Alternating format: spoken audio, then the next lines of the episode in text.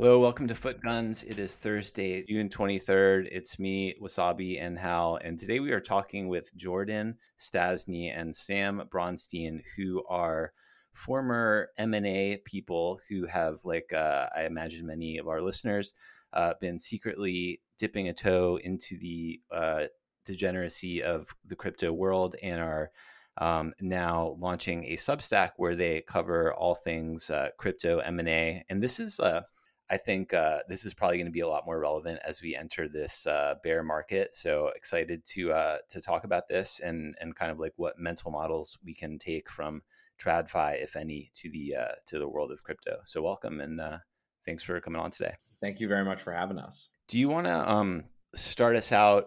Give a give a, give us a Substack. So everyone, stop what you're doing, go immediately subscribe to the Substack, and then uh, and then tell us how like you made this transition from uh, into crypto like what are the, the the, backgrounds that you're bringing um, from from crypto or sorry from from tradfi that will that will be uh, useful when we get into like the the more m&a phase of, of what's going on now? Yeah no happy, happy to go into it. So jordan and i in our previous careers were m&a bankers at uh, an investment bank called Catalyst, and there we worked on a bunch of technology M and A deals, buy side, sell side, public, private, and we saw a really interesting opportunity in crypto to take that high quality strategic advisory around M&A and apply it to the crypto industry. And thus far, M&A in the crypto space has been fairly limited um, and has been more driven by centralized exchanges consolidating and doing acquisitions for digital custody. But over the last six months, there's been a bit of an acceleration in terms of what we like to think of as sort of more bleeding edge crypto deals. Uniswap buying Genie, OpenSea buying Gem. So, first and foremost, that was our original thesis for jumping into the space was to provide that high quality M&A advisory that companies outside of crypto have been able to leverage um, you know for, for a while now the sort of second opportunity that we see in the space is applying some of the financial best practices around FP&A. So budgeting, forecasting, preparing financial statements and working with crypto native organizations, specifically DAOs to put those best practices in place um, and both of those endeavors leverage, you know, our our our career in investment banking. So really, two opportunities in crypto we saw: M and A advisory and FP&A consulting. And Jordan, you should obviously jump in too and give your background. Yeah, so I can I can be quick here. Um, so I, I, started my career at Citigroup um, in kind of the general investment banking practice. So I was focused a little bit more on capital markets. Um, did some debt raises, worked on a couple IPOs, and then uh, joined Sam at Catalyst probably four years ago now. Um, and uh, and yeah, that's focused entirely on buy side, sell side M and A there. And, and uh, Sam and I both kind of caught the crypto bug at about the same time and decided to try and uh, see see what we could make of it.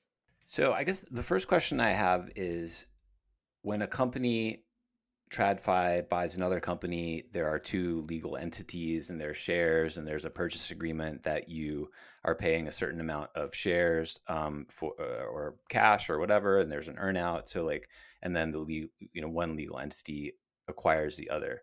What is what does it look like in this world of like DeFi and DAOs where you have you know maybe you might have a bunch of code bases, you might have one token or two tokens that may or may not be considered equity of of an, a legal entity but so w- what is a defi merger? Like like based on you know the examples that we've seen or, or what what is it and how is it different than a business you know corporate entity merger? Yeah so i mean i think there are a lot of similarities. Um, to your point obviously tokens aren't necessarily uh, equity interests or at least they, they aren't supposed to be. And and so in, from from that perspective it is a little different. I think if you look at like um, the Fei-rari merger as an example, I think it that that was treated very very similarly. Um, you had two tokens that were trading publicly. Um, they obviously had a, a, a market value, and, and because of that, they came up with a an exchange ratio similar to what you would do as shares, and uh, and and one one token, the Tribe token, uh, acquired the other, the the RGT token, and that was that was it. So there there's a lot of similarities. I think as it regards um, you know the the entity piece of it, um, I think that that kind of remains to be seen. Um, I think if you look at um, a lot of these um, a lot of these protocols, they have they have kind of offshoot labs entities. So you look at like the Uniswap Genie deal as an example.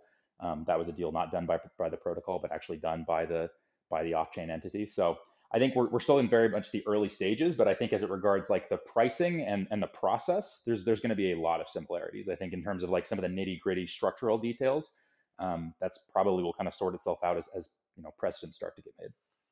Yeah, and there's really only been when you look at the M and A that's happened in the space, um, there's really only been a couple of meaningful, truly decentralized M and A deals, which are xDai Gnosis and uh, Fei-rari. All of the other transactions in and around DeFi have been structured basically exactly like Web 2 deals would be structured. You know, two centralized entities entering into a purchase agreement.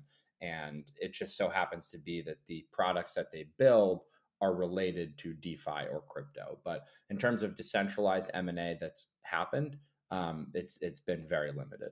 All right, so let's let's get into kind of like the the nitty gritty. I mean, when I when I look at protocols that have merged, I kind of think of them more as like deals that have come together based on some kind of synergy or like with Fei-rari, they said, Hey, you're doing a stable coin. We're doing a, you know, borrow lend protocol. It makes sense to, to have, have these put together just as kind of like a strategic, um, a strategic acquisition, like filling a gap that they realized needs to be filled in the other so why not join forces but like do you do you see it more of this sort of like strategic protocol a and protocol b deciding to come together or is it really like you know i think your token is worth a dollar and it's trading at 50 cents so we might as well like make that arbitrage and and try to capture that value on like an actual economic dollars and cents valuation of a token yeah, um, it's a good question. I think it depends a lot on who the acquirer is. Um, in, in traditional markets, the what you, what you see is um, you have two different types of acquirers. You have strategic acquirers, and so that's like you know Google and Facebook and Salesforce, and you have um, private equity or institutional buyers. So that's like Vista Partners, Thoma Bravo, um, Silver Lake, folks like that. And so I, I, think that when you when you think about who's trying to just simply capture value for the sake of value, that is usually institutional buyers. Um, and there are haven't actually hasn't actually been a lot of that in crypto to date. I imagine there there will be, particularly in this market um, down the road. But I, I, I think prime first and foremost, if you're thinking about one protocol acquiring another, one community merging with another, um, there has to be strategic value and has to has to be a, a joint vision. Um, if you're acquiring simply for for value, I think there's a uh, you know you you you there and there's not like a cohesive vision where where things actually make sense down the road together. You don't actually have synergy. that There, there isn't a ver- vertical integration play or, or a horizontal con- consolidation play. Um, I, I, have to imagine that you'd start to see the kind of community splinter, and you end up actually losing the value that you thought you were gaining simply by by acquiring. So that's those are those are kind of my two cents, Sam. I don't know if you have anything to add to that. No, I, I agree with everything you said here's here's a global question I have for you, and something I've, I've thought about and heard other kind of VCs debating, and and uh, and uh, be curious to get your take. When you look at the big categories in DeFi, you have dexes, you have borrow lend, uh, like Aave, you have stable coins, collateralized, partially collateralized, uncollateralized, and then you have kind of like yield aggregators like like uh, Yearn Badger. What and, and then you have like the whole like layer one protocols. Um, of of those, do you have any sense over what which of these categories is likely to capture the most economic value over time? Like if you were to think about it like a business that's actually going to be profitable in the long run, like which which of these verticals is the best has the best uh, kind of economics?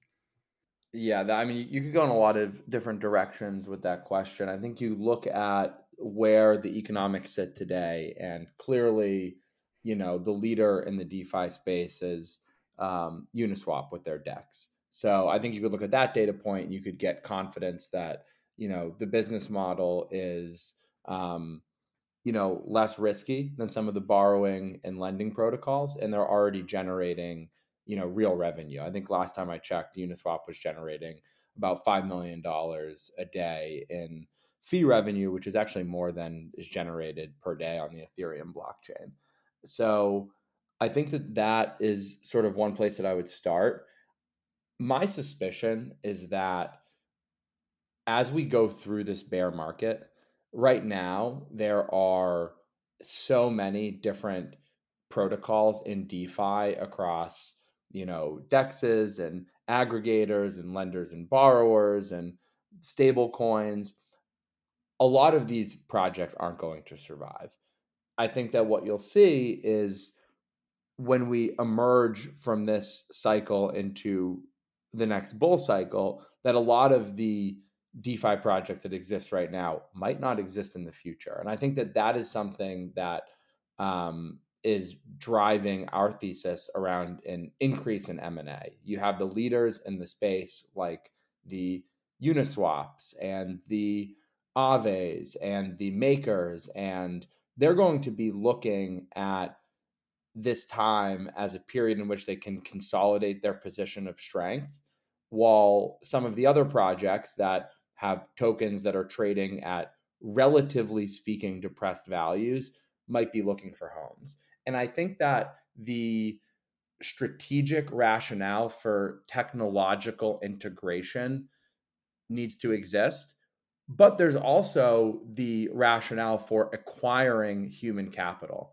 And the race for engineers in this space is so competitive that we think that these leading DeFi protocols can look at M&A as a way to acquire high quality talent and maybe a metric that you can uh, use to assess valuation and acquisition isn't necessarily just you know token price or you know a multiple on revenue or profitability but a price tag per head on engineers that you're bringing over from the other community. So um, those are sort of sort of some of my thoughts on that yeah i think just just quickly to just quickly to layer onto that I think when, when you think about where value is going to be in the space, I think I think Sam makes an interesting point about the Uniswap fees. Um, that that said, I think one one really key piece here is to think about what type of moats are being created at this stage. So like when you think about layer ones, um, like I get obviously like to become the preferred layer one, uh, you know, blockchain that people are building on into the future. That's a that's a pretty powerful and impressive moat. I think when you think about stable coins, I think this is why you saw so many people pour, pour so much money uh, into Terra to try and take that market share because that's to, to become the you know the preferred decentralized stablecoin currency of the internet. Um, that's a pretty big moat. And so I, I, think there are a lot of places where you can find value today, but I think thinking about it that way is, is where you might see people pour, you know, particularly in this market, pour a lot of money, and then to Sam's point, start actually thinking about other more aggressive, um, you know, acquisitory strategies to try and not just consolidate their market, but some, cement that leadership in a way that is, you know, unassailable moving forward. So I'm I'm I'm curious. Um, I don't know quite how to phrase this. I've, really enjoyed uh, everything you guys have been sharing so far. Um, the one thing that that made me think was when you're talking about okay, well, Uniswap is generating these fees, right? Well, uh, you know, just to be clear to you know people listening when uniswap generates fees those fees go to the liquidity providers meaning you know if you yeah, take um, bitcoin and ethereum you provide it for liquidity on, on uniswap you are earning 100% of those fees uh, proportional to how much liquidity you're providing where um, for instance there's protocols like SushiSwap or curve where those fees are being distributed to the token holders. So that starts to look more like an equity, right? Where um, you hold the token and you're getting some sort of payback from the total ecosystem. So I'm curious. Um, you sort of hinted at it a bit when you were talking about um, the human capital that's involved in that and, and that sort of thing.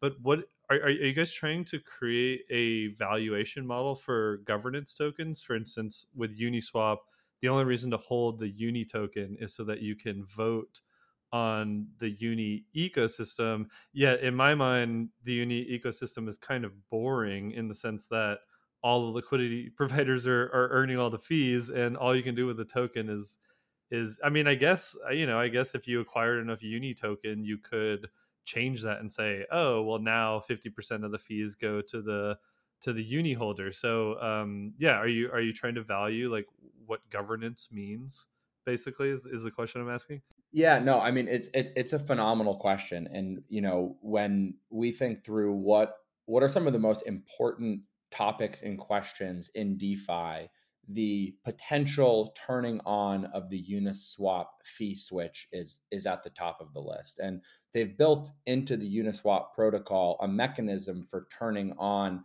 a fee switch to deliver that revenue to the uni token holders. It hasn't been turned on. And if it does get turned on, it would be voted on by the community. Exactly what you're talking about in terms of preparing evaluation reports and helping communities think through the financial implications of these decisions is the exact type of project that you know we plan to work on in the space and we take the perspective that these questions around monetization and revenue generation they can only be answered when you have a financial framework to assess these decisions. So you know when the community votes on turning on a potential fee switch for uniswap that decision needs to be contextualized against a broader financial model that lays out okay, what could that revenue be based on a variety of different scenarios around token prices, percent of uh, revenue being distributed back to uni holders? How does that impact the TVL that sits on the Uniswap protocol if less of the revenue is actually going directly to liquidity providers? Um, and it's it's a fascinating question and it you know it, it it will get answered at some point in the you know not too distant future yeah i think just to just to layer on that i mean i think that the reality is people buy governance like like go- governance simply for the sake of governance without some sort of value accrual um, is I don't want to say it's worth nothing because that's not true, but it's but it's it's not worth a lot. It's not worth the type of return that candidly like venture investors and I would say most rec- most retail investors are expecting when they buy a token. So like I think making sure that you are making decision. This is an M and A and or, or and, and or any other kind of strategic decision making. Whether whether you're buying back your buying back your token, whether you're making a big operational strategic decision like Sam's talking about uh, with with Uniswap or, or, or what have you. The the the fact of the matter is like token holders are going to care most about what type of decisions are we making and how are they going to affect the price of our token, how they can affect the value of our protocol, the aggregate value of all of our tokens. And so like from our perspective, that's that's the right way to think about and to make to make decisions. And so that that's that's when we when we think about like why you know we're spending some time right now in the absence of like tons and tons of M&A focused on helping you know helping companies think about building financial models and helping companies companies helping protocols helping protocols and communities think about getting a handle on their finances and, and strategically model out their their their business. So that's what that's what these are um, that's uh, that that's the reason. And so so you can make decisions in a way that is informed that actually drives value. Yeah, and, and I think one, one last point to layer on there. I think one of the biggest pieces of complexity here is actually not related to the financial impact of you know turning on a fee switch for Uniswap, for example, but it is the implications from a regulation and a security standpoint because the you know you turn on a fee switch and now revenues accruing to the uni token holders, that may now, under the Howey test, be considered a security. And Uniswap, particularly being how large it is, is sort of at the, you know, I would suspect the top end of sort of what the SEC is looking at when they think through some of this regulation. So there's sort of that additional level of complexity while the regulatory environment is still pretty ambiguous that is impacting the ability to make um, these important decisions. Yeah. So I think okay, let's spend a little more time on the Uniswap because I I think about this a lot. So number one, regulatory. I think that's a, that's a huge issue, and especially you know they're not an, on team by any stretch of the imagination, and based in the U.S. and all that. So that's one thing. The second thing is like Hal mentioned. Okay, uh, if if a fee switch were turned on, that's going to come out of the pockets of the liquidity providers. And um, we just did our previous episode with a guy about how to LP on Uniswap, and doing that correctly in their V3 is not easy. It's extremely quantitative. You can get wrecked very easily by market moving against you in one one direction or the other. And um, it's there have been a lot of analysis published that that suggest that most or many or half or you know a non-trivial amount of the LPs there are losing money. So if you were to, to switch on a fee that's taking a cut from the LP, um, it could dampen their you know the the incentive to to provide assets to that, which could reduce the amount of liquidity and reduce the value proposition of, of the DEX. And then you have something like um, X Sushi. I wonder if you, guys have done any work on that because, like, I was a, holder of Sushi Swap for a long time and a big believer in X Sushi because I said, you know, all right, this is like this is the the gold standard, right? Like, you're actually getting as a token holder some kind of economic reward, and I, I think. Uh, I don't don't have the numbers in front of me, but like you know, you would get a, a cut of the transaction fees going to X Sushi holders. So um, but like that has not really done any good for for the sushi token. Like it's down just as much as, as I the believe it token. Fifty percent. Yeah. So um, I don't know how how do you how do you look at that? How do you look at the, the game theory there around the like the kind of analysis over whether they should uh, flip this switch? Yeah, I mean, I can I can take this. I think that my, I mean, my, my perspective is a you, you need to look at a lot of different pathways, right? There, there there there is a world in which you're taking a cut from the LPs. There's a world in which you're layering a cut on top. I think that there's um, there's a couple of other ways to potentially monetize that that, that don't necessarily uh, equate to taking fees out of LPs' pockets. So I think that's that's one. I think two, um, like have, like being able to actually evaluate the merit of, of all those different directions like you it's it's it's actually why the kind of modeling out and, and strategic decision making is so important because you need to think through um, what are my options? What is the opportunity cost of each of these options? Let's let's start to think about some downsides and some upsides. Um, I think that you can, you know, if, if you you could have a really great, I, am not terribly terribly familiar with XSushi, so I don't want to speak specifically to that, but I think just in general, you can have really really great um, economics in theory from a from a revenue sharing perspective, but if you have poor marketing or a bad business model for LPs, or really poor and dilutionary t- uh, tokenomic practices, um, you can end up blowing a lot of value. So I think it's, there's a lot of different pieces here. I think this is part of why crypto is so interesting. Um, is when you think look at all these DeFi protocols, they you know majority of companies, the traditional companies, have one kind of classic share, share structure. In this case, there are there are so many. There's so many different ways to think about and build out your token and to start try and build value. Um, but like to do so haphazardly, kind of just directionally, I think is is um, pretty foolish. I think it's, it's, you need to do so in a way that is um, you know more strategic, more quantitative, and uh, and really weigh your options and do so um, focused on fundamentals and financial valuation building. Yeah, no, and, and just to layer on that, I mean, just to take Uniswap as an example, let's just take two sort of simple scenarios, right? On one scenario, you take a percent of the fee pool and you allocate that to uni token holders. So it's not incremental. You're just sort of decreasing the existing fees that go to liquidity providers. Well, okay, well, now there is less of an incentive for liquidity providers to stake their tokens on uh, on Uniswap, less liquidity, less volume, and you know potentially less revenue. Now, if you take the other side of the equation and you don't change the percent of fees that go to the liquidity providers, but instead you layer on an incremental fee that goes to the Uniswap token, the Uni token holders, then there's less of an incentive for people to transact on the Uniswap platform because they're now paying higher fees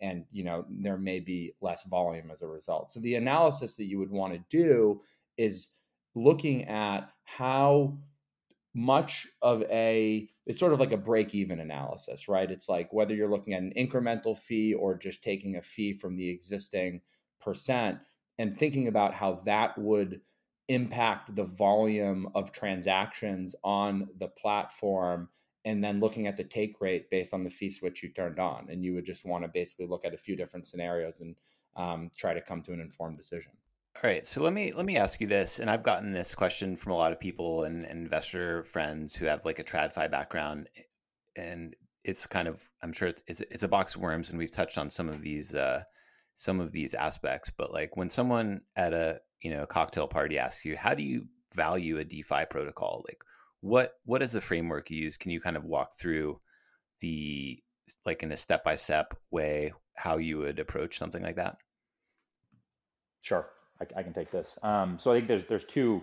I mean, obviously, this is not going to this is this is kind of valuation basics 101. So this isn't going to be shocking to anybody that's worked in valuation in TradFi. But um, there are two basic ways when you're trying to kind of start from scratch and try and value something. You can look at relative valuation. So that's where you're looking at like comps and multiples, looking at like precedent transactions and other things like that. Um, and then there's intrinsic valuation, which is obviously a um, a theoretically better way to value things, but is it obviously comes at it's a lot more a lot more assumption heavy. But I think the, the the main key is you're you're you're basically trying to determine the, the proper proper sides, um, the proper numerator and the proper denominator in a, in a simple division equation, which is just what is the aggregate value of all of the tokens, or or in in in the in the traditional finance sense, you'd think the aggregate value of equity and uh, and then thinking through okay well during my hold period or during you know whatever at the moment of my transaction or whatever, whatever it is that you're trying to value um, what are the number of tokens? Like what how, basically how is all that value being distributed to all the people that have claim to it?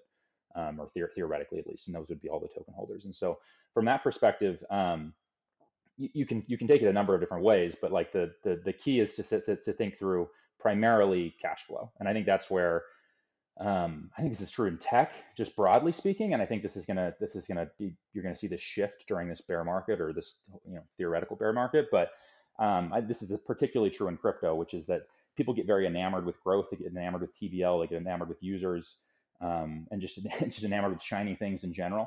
But the the key driver of value is always is always cash, and if it's not cash today, then it's the ability to generate cash tomorrow. Um, and so from from my perspective, that's going to be what is driving valuations moving forward, and that's how I think about it primarily. Is like, okay, um, what is this? What is this business model? You look at again, you, we could go keep going back to Uniswap, but like Uniswap isn't generating anything now uh, for itself, but it does have the ability to, and it does get a lot of eyeballs, and so that's how I would think about it. It's like, okay, what's realistically, um, if we were to flip the fee switch, what what would that mean for the protocol as a whole, um, and then who, who, are all the all the tokens that are going to be outstanding at that time after you know everybody vests and after you know the emission rewards have, have gone out and what have you um, you know minus anything that's just sitting in the treasury and and then thinking through like okay then what is what does that mean for an individual token what what does an individual token have theoretical claim to um, and i know that's not like that that claim isn't explicit because if it is explicit then then we, we run into Howey test and security issues but there's definitely an implicit claim to it because you're governing it and because again you wouldn't have investors putting millions and millions of dollars into these things if they didn't believe there was an implicit claim uh, to future cash flow. So from my perspective, those are those are the two kind of basic ways you think through trading trading metrics and, and, and comparable relative valuations, um, which I think is tough in crypto for a lot of reasons. And so primarily, it's you know I think you're going to see a lot of people more focused on on cash. Um, and again, not necessarily cash today, but but the ability to generate cash tomorrow. So okay yeah okay I'm, I'm just trying to i'm trying to bring some harder questions to you guys because you're just answering these so well so what what are your discounting mechanisms? So, um, for instance, what you know, that's not easy. What, was Wasabi, Wasabi already brought up sushi, right? So, like the you know, I I wrote an article a while ago in Footguns, um, something about like vampires or something. Uh, but yeah, su- sushi emerged from a vampire attack on Uniswap, and it was a bit of a a freak out moment. I know these were early days. Um, but you know there's billions of dollars of liquidity that that left uniswap overnight and ran over to sushi um, because of better tokenomics. So yeah do you guys think about like discounting sort of events like that? Yeah i mean i think that there's just a general discount um, I, I, think you it, I, I, would say that when it comes to like the uh, a couple things I think this is why being really thoughtful about your token economics and your governance structure is is really key. Um, like you can have the most thoughtful, um, you know, the most the most thoughtful valuation gen, like value generative plan, but if you know if, if there's an exploit that can be taken uh, taken advantage of, and there's going to potentially be like an outflow of value from that perspective, um, it doesn't really matter. I think like an example of this is like the again, like to, to go back to the Fei-rari piece. Um, like they you could you could you I would I would argue that Fei got a fantastic deal on that on that deal initially, but like lo and behold, there was not nearly the amount of diligence done, and there you go. There's a security exploit, and, and ended up being a really bad deal for that exact reason. So from from that per, from, from that piece of, uh, I think you should need to do your diligence as it regards that. I think when when you're thinking about just general discounting, um, at the moment, I don't know that I have like a fantastic framework for it, other than I generally discount when I'm thinking about discounting cash flows like way more heavily. I mean, you just you simply need to, um, you know, you're you're upping the level of risk, and I would say that your uh, your opportunity cost is much much higher in crypto. So from that perspective, um, you know, a discount rate that I would use in like a public equity is going to be like 10%, and crypto it's going to be probably closer to 40%. Um, I just pulled that number out of nowhere, but that's that's uh, kind of broad no, strokes I how I'm thinking about it.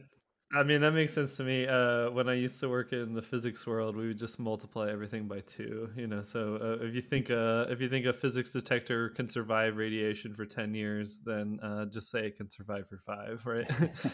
yeah, I would say in, in crypto probably got to multiply by like three or four, but yeah.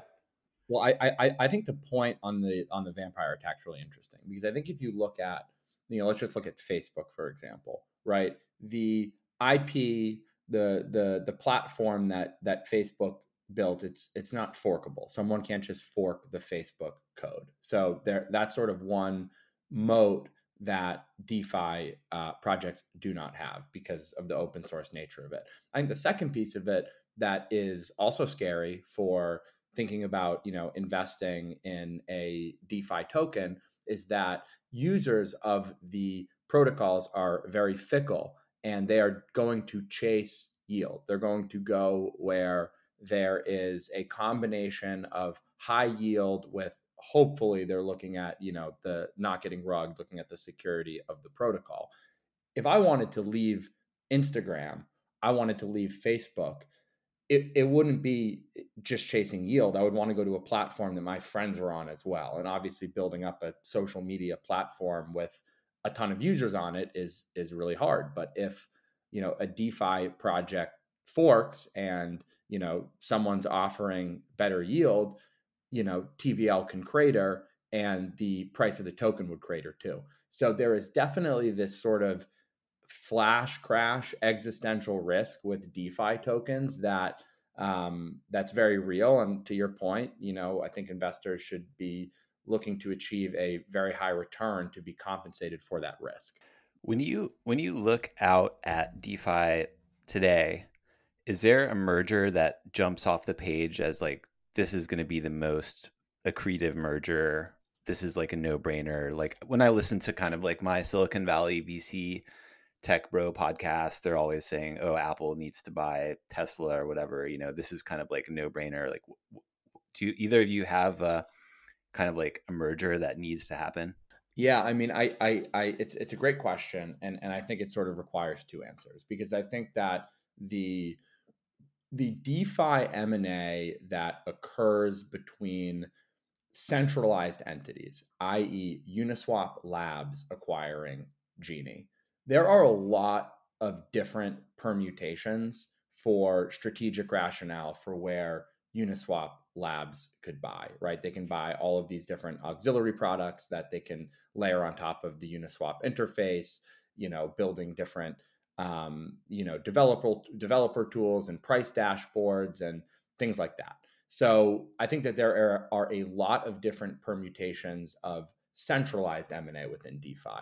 When you look at truly decentralized M&A and you look for where there could be um, strategic fit um, for a transaction. I think that the options are actually a lot more limited.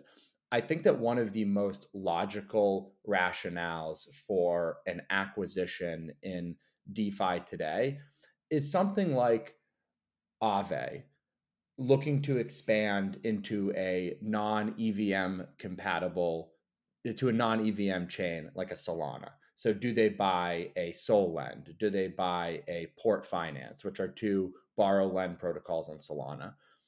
That to me is a logical reason for a decentralized protocol to do M&A.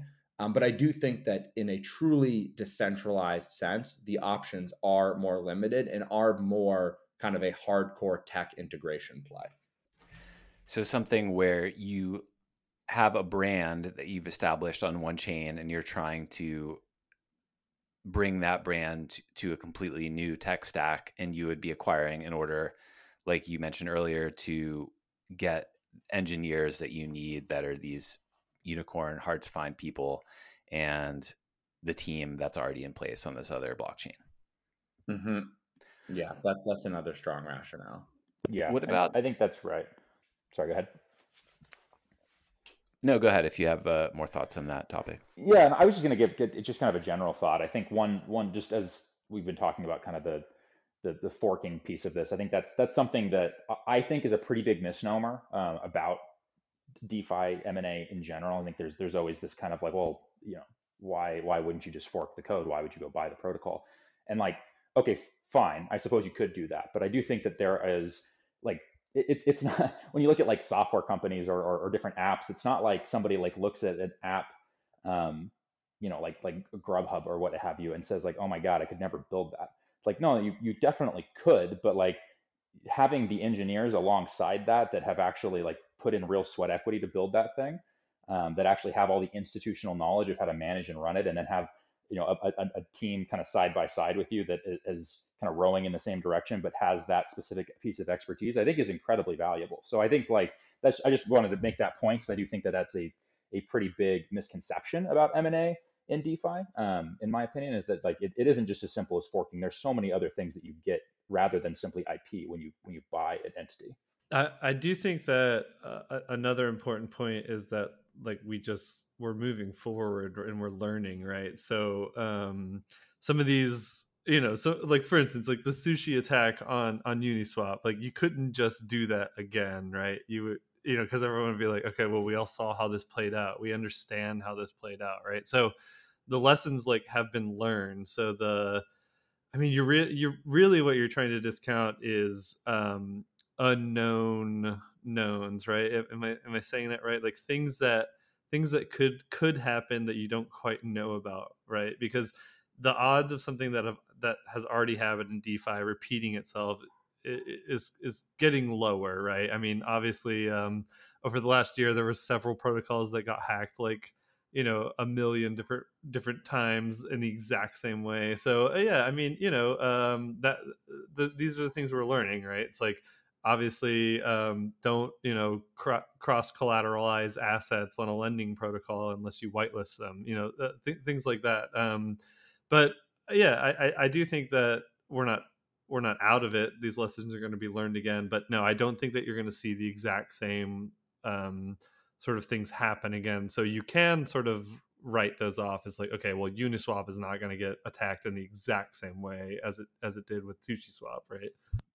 Yeah, yeah, I think that's true of M and A as well. I think you've, you've seen in the into the the limited, uh, you know, decentralized M and A um, transactions that we've seen to date. There have been some pretty big mistakes made. Um, and on the one hand, as like kind of, you know, as as as crypto M and A advisors, I know Sam and I talk about it, and we we, we are like, oh shit, like this is this is this is not setting a good precedent. People are going to be looking at this and thinking it's a bad idea.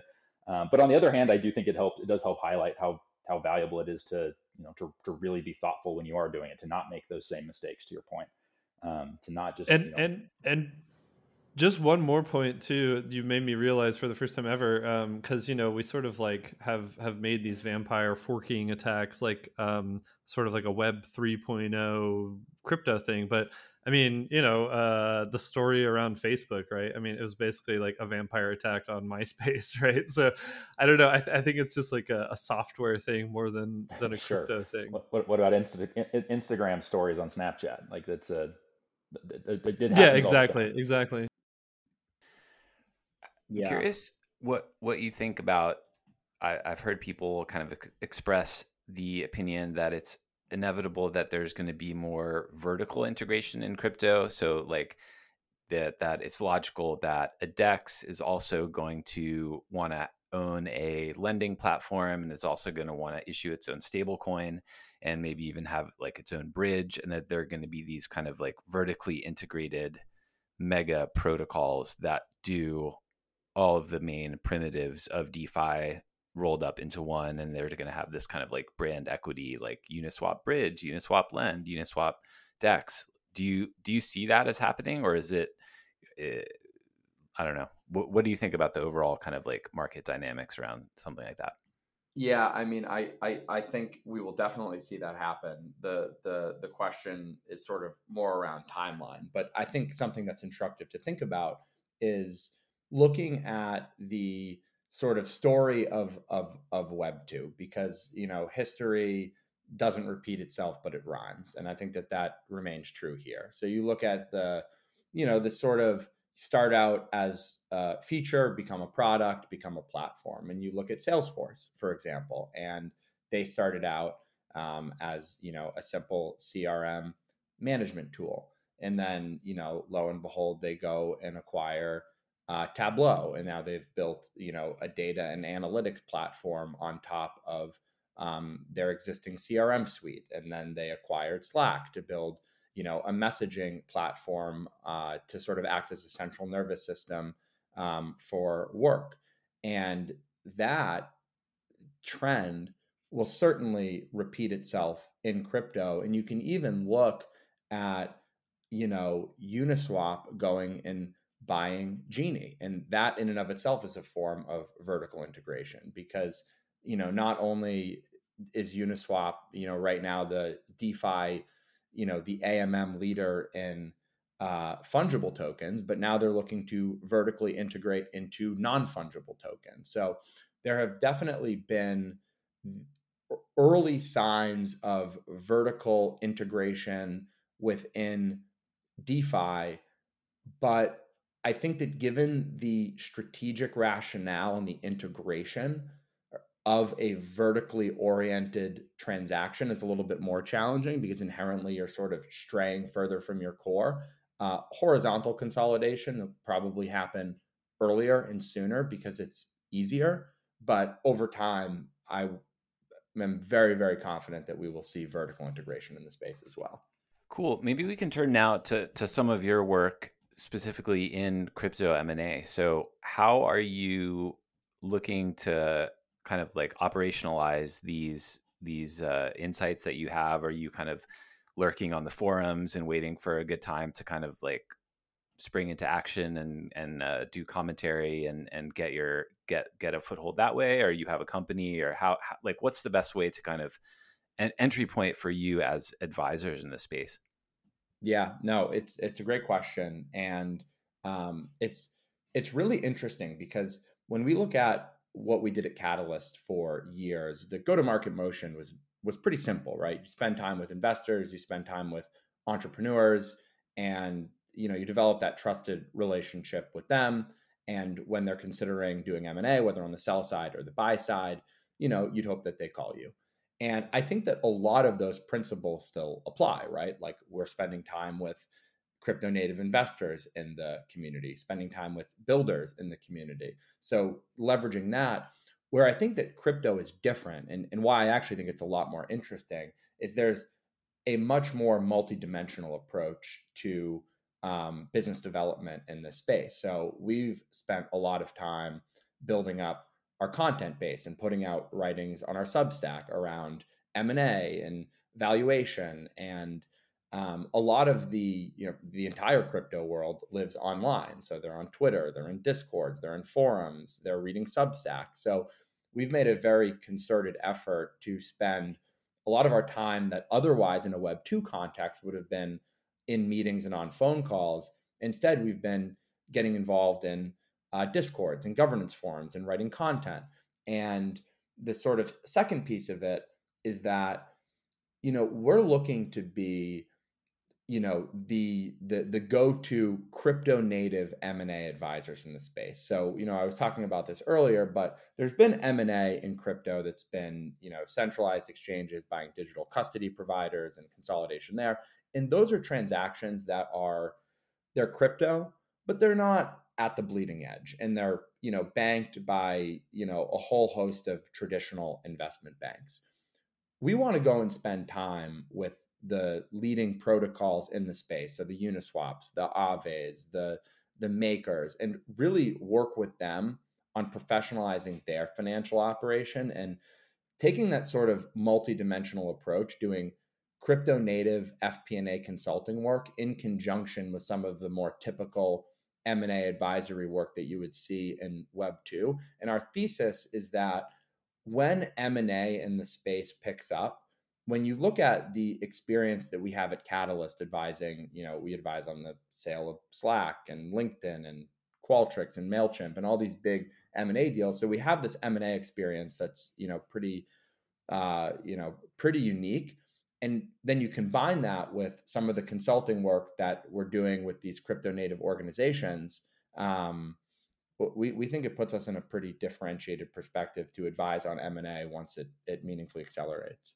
That that's awesome. I um I, you know so we we talked about it a bit earlier, but you know Footguns listeners uh, on the Substack, I have recommended uh, your guys' Substack. Um, you know just tell everybody I have been reading the articles you guys have been posting and really enjoying them. Um, I don't really like a lot of the crypto people that post things, so you know I think that's a pretty big deal. Um, High praise. Okay, I I uh, I asked um, I asked our Discord uh, premium subscribers if they have any questions for you guys, and um, I'll I'll go ahead and um, start with uh, this one. Are you guys bankers?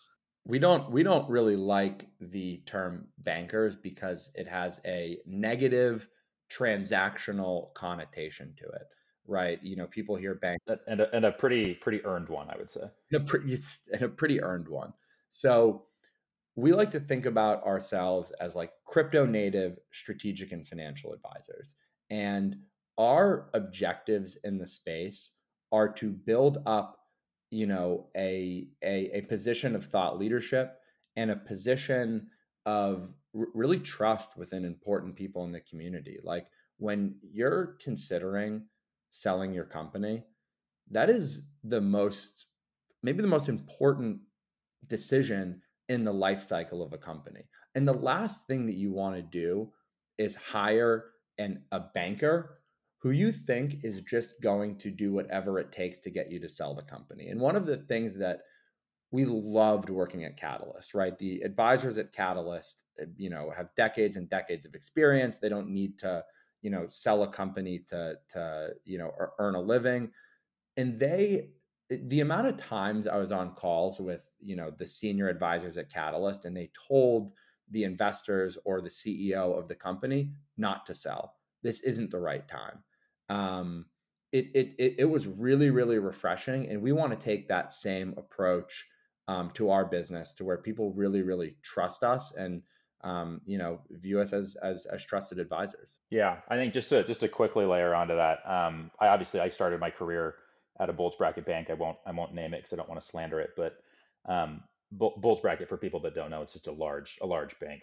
Um, it's the the Morgan Stanleys and the Citigroups of the world. Those banks. And like I, I worked with bankers, and uh, I, I I think the difference when we when I moved over to Qatalyst and spent my time there is like they really were advisors, and I do think there's a big difference. And I think that um, just having kind of learned from them and spent as much time as we did there, which which was a very long time between the two of us. Um, uh, yeah, we view ourselves as advisors. We don't view ourselves as bankers for that very reason. Awesome. Uh, we won't promote the Bankless podcast uh, on here, but um, okay. So our our intern is um, pretty clever. I really happy that we we found him and got him on here. And um, one of our one of our premium subs said, ask them what kinds of trades they feel most comfortable doing and their take on delta neutral trades in crypto. And then our intern said, M&A people probably don't know much about delta neutral stats.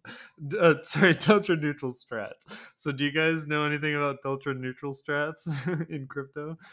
I think your intern's pretty smart because I would say my, my perspective on on delta neutral, given the last month of activity in in crypto, is that there needs to be more of it because there clearly hasn't been a very good job of employing those strategies. I think that when we think about investing in tokens, and this kind of comes back to what we were chatting about earlier, I think that there are sort of two key things that, as an investor, I would think about. I would think about one, what sort of cash flow like jordan said is associated with the token because that's real value that's not sort of fugazi you know retail fluff this is why the price is high which can of course evaporate at any minute the second piece i would look at it i would look at is what assets does the token have claim to and what sort of downside protection does that provide um, to the token price. So an example of this would be ApeDAO, where you know they were the largest holder of Bored Ape NFTs, and you could look at the token price, and you could look at the implied value of their Bored Ape holdings based on the floor, and you could say, okay, well, there's actually value here that's underlying the token, and lo and behold, the token was trading at a discount to the implied net asset value of the DAO based on the floor price of the NFTs, and the community voted to liquidate the NFT holdings and pay out the ether pro rata to the token holders. So those are two pieces of the puzzle as an investor in tokens I would be looking at cash flow and net asset value. Oh, I think you might have answered uh, one of our other questions, which was will they know much about shitty JPEGs?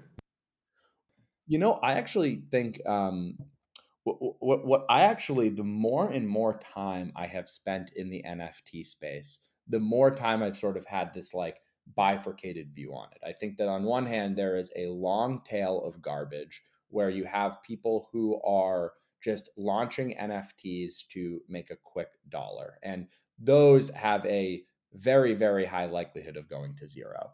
On the other hand, you have communities that have been built up around NFT collections like Bored Apes and Crypto Punks and um, you know even you know things like Moonbirds and Azukis and you know those have real value to it and the value is the community associated with it and then when you start to get into some of the sort of implications of nfts as far as acting as um, you know getting you access to gated in real life events those are really interesting and looking at what nouns dao has done in terms of issuing one nft per day and each nft gives the nft holder one vote in DAO governance. That's really interesting. So I actually, you know, agree on the shitty JPEGs being scary, but NFTs as an asset class, I actually think are really interesting. Yeah, I think the I mean the, the takeaway is and this is true of fungible or non-fungible tokens. Tokens simply for the sake of tokens is just stupid. It's just nonsense. But I think tokens that have value and a um, you know, like again, something that accrues to you and whether that be cash flow in like a protocol or whether that be to Sam's point about Bored Apes, um, like actual like you know club membership and, and and there are some actual things that come along with that. I think that's that's always the that's always the key to me is like is this just like Paris Hilton launching a line of NFTs just for the fuck of it or is this um, sorry I don't know if I should say that. Uh, or, or, or is this real? Is this is this, no, is I this think like I think she actually... would do it for the fuck of it. Yeah, probably, probably she would. Um, but like, I, I think that's the that's the key is like, is this someone just trying to pump, um, you know, pump something up just for the sake of it, or is there actual underlying um, fair, rights and value? There's Hilton NFTs, and lo and behold, she has launched autobiographical NFTs. So yeah, see, I just I I tried to as quickly as possible come up with a, a celebrity that um, that that would, would be kind of an unassailable assumption, and so I'm I'm glad I nailed that. Yeah, yeah, no, I think I think she's getting into crypto M and A as well. Um, okay, well, the, so there's there's a bunch of other questions that I think we already answered. The only one, and we maybe already answered this, but I'll just ask it again: is do you think there are um, activist investors that will um, on purpose go and try and i mean maybe at a loss like acquire a bunch of governance tokens like i mean you know let's go back to our uni v3 example uh, is there some activist investor out there that's trying to acquire a bunch of uni um, tokens so that they can um, change the the model of the governance and, and have it where the fees are paid out to them i mean it's a good question i think that activism i mean I, I there I think you'll definitely see kind of activist investors in crypto to the extent that you haven't already. Um, I think that the there is going to be a there is a difference here though, and I, I think this is um, this is what I mean by that. I think you, you could you could see kind of activist type investors doing a bit of a hostile takeover in some senses, but like many DAOs are run by multi-sigs. That there's actually kind of some some governance mechanisms to to disallow that to a degree. It's almost the DAO version of a poison pill. Um, so I think that there's a uh, there are some some ways to get around that. I also think the fact that you can kind of fork um, so quickly the IP is is kind of scary as well. I think that you're going to see, you know, I, I, could see activist investors kind of taking over a DAO and trying to trying to enrich themselves in the DAO community, kind of forking and, and, and just effectively launching a new token and, and, and kind of running away with the value um, and, and leaving the activist investors with nothing. I think that um, activist investing in a traditional sense is a usually very um, I don't want to say riskless, but it but it is generally happening with companies that are very mature and you're you're making um, you know operational changes.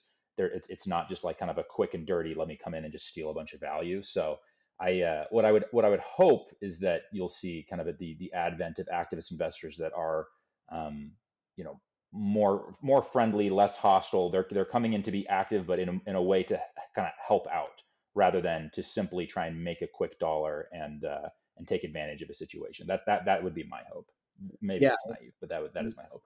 Yeah, no, no, no. And I think that's right. And I think that if you look at the history of activist investing, like, you know, when it first started, right, they were corporate raiders and they were coming in, buying equity in publicly traded companies, and a lot of times just liquidating the assets and and and selling them off. And as activist investing um, uh, matured and progressed, you know, now in in publicly traded companies, activism is viewed as actually a lot more positive and advocating for things like divestitures to unlock value or doing value accretive M&A. And I think that in terms of on-chain activism, specifically with DAOs, to your point, Jordan, around the IP being forkable and the community being a lot of times the value that drives um, that drives the value of these these projects. I think activism is actually a very good thing for this ecosystem, and I think that it's going to end up taking a much more collaborative approach than it did off chain. And you know, when we look at DAOs, we, we, kind of have like a Jekyll and Hyde perspective of it. Like on one hand, there is a lot of beauty to the DAO model. You know, anyone around the world can participate and meaningfully contribute to multi-billion dollar projects that if they were just publicly traded companies would never be able to do that. On the other hand, like I think anyone that's actively contributed to DAOs knows that we're sort of inning one out one and that there is a long way to go in terms of fleshing out some of these organizational and voting frameworks to effectively govern in a decentralized manner. And having uh, pools of capital that are actively nudging these projects towards a more efficient um, and value accretive form of governance is a good thing. And I think that if these activist investors go sort of uncollaborative and hostile, they're going to fail. I think the activist investors in the space that succeed will be the ones that actually try to create value, or at least I, I hope that's where it goes. Getting back to your your point about cash flow, cash flow is king. How do you think about the different types of cash flow? Like I imagine that must be a big factor in the analysis, whether a protocol like GMX is able to produce cash flow in ETH or in, in a, a, token that's unrelated to its native token, right? Is that a big factor? And whereas like Uniswap, like if they were doing cash flow, that cash flow would come in the form of the tokens that are being swapped, so it would be a much more diversified stream. How do you how do you think about that? Like a native token cash flow versus a, a basket of tokens or or something that's kind of in between. Yeah, um, I mean, I think that it's it's funny. Actually, I had this in one of my pieces that I wrote last, or maybe a couple months ago. But like, I, I think cash flow is actually not even the right term for it anymore. It's more like asset flow in crypto because it, it isn't necessarily um, stables that you're earning. I think that, and, and I say in many cases, it's not stables that you're earning.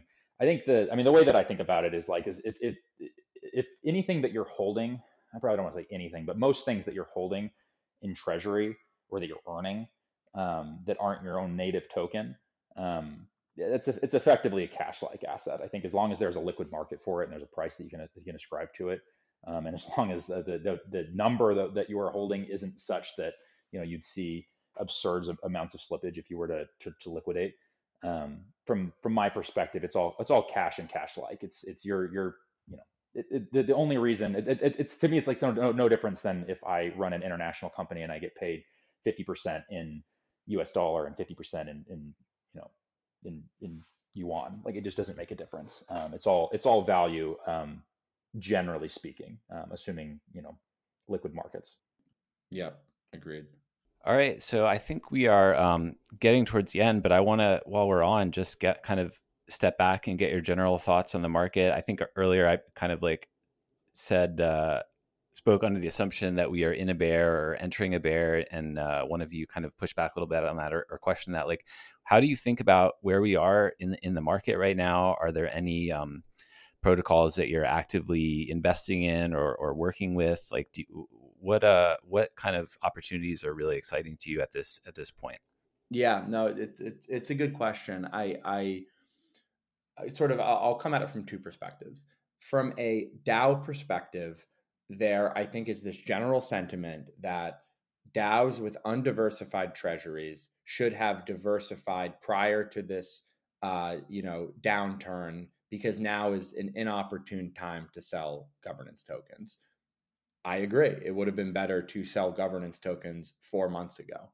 I think, though, that it would be foolish, and it is foolish, of DAOs that take the perspective that we're not going to diversify our treasury until prices are back up because there's nothing to say that prices won't continue to go down, especially for tokens that really only exist for governance because there's really nothing underlying them. So I think that in preparation for a potential prolonged bear market with prices that could go down more materially, time is of the essence to get ETH and more importantly, stables in the treasury. Because if you have stables in the treasury, you can continue to operate your business, you can be patient, you can invest, you can hire people. Um, so they they should do that.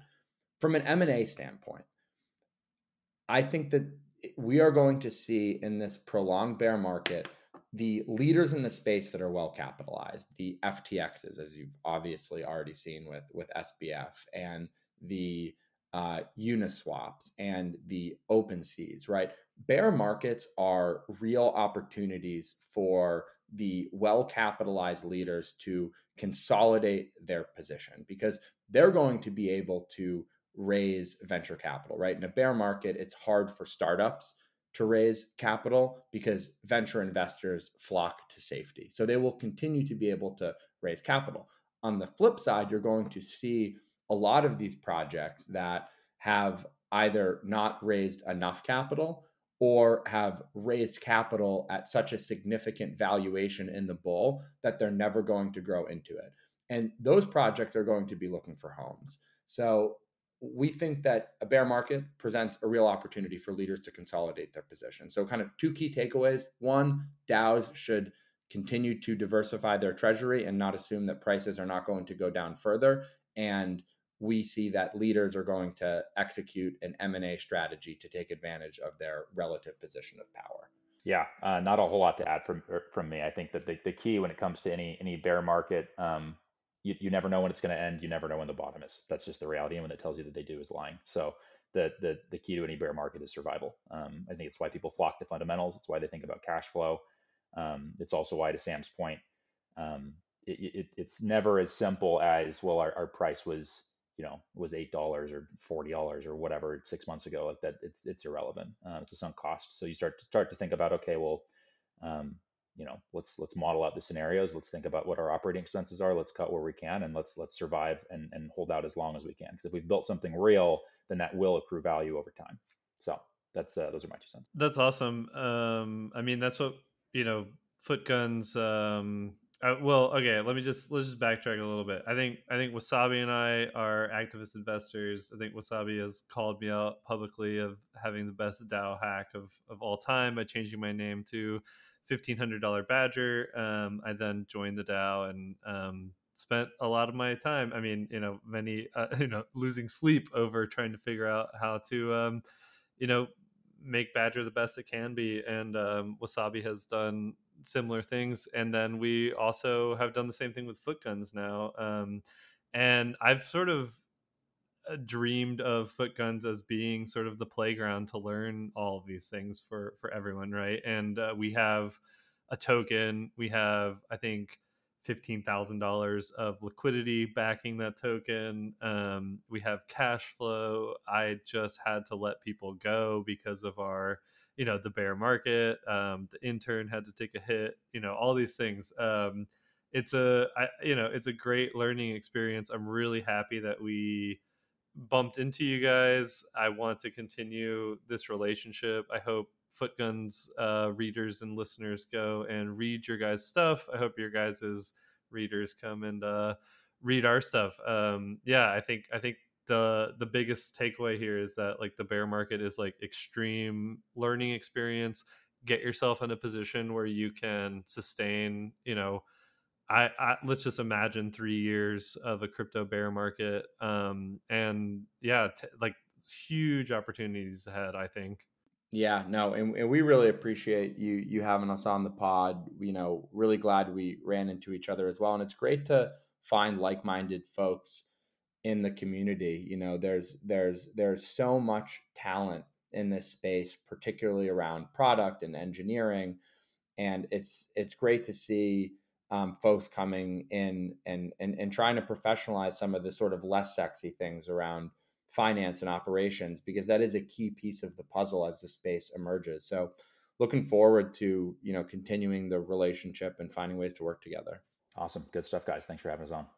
Yeah, we, uh, we one of our favorite uh, one of our favorite uh, characters in all of literature is Mad Eye Moody, and his first name is Alastor, and um, you know he preaches constant vigilance and you know there's a lot of symbolism to the all-seeing eye and um, we want to take some of that same vigilance and thoughtfulness to crypto all right there you have it. Sam and jordan thank you so much for coming on today to talk crypto m&a the substack again is alastor a-l-a-s-t-o-r dot substack dot com. Thanks again for coming on and hopefully we can do this again soon. Yeah sounds great. Awesome. Thanks guys. Thanks guys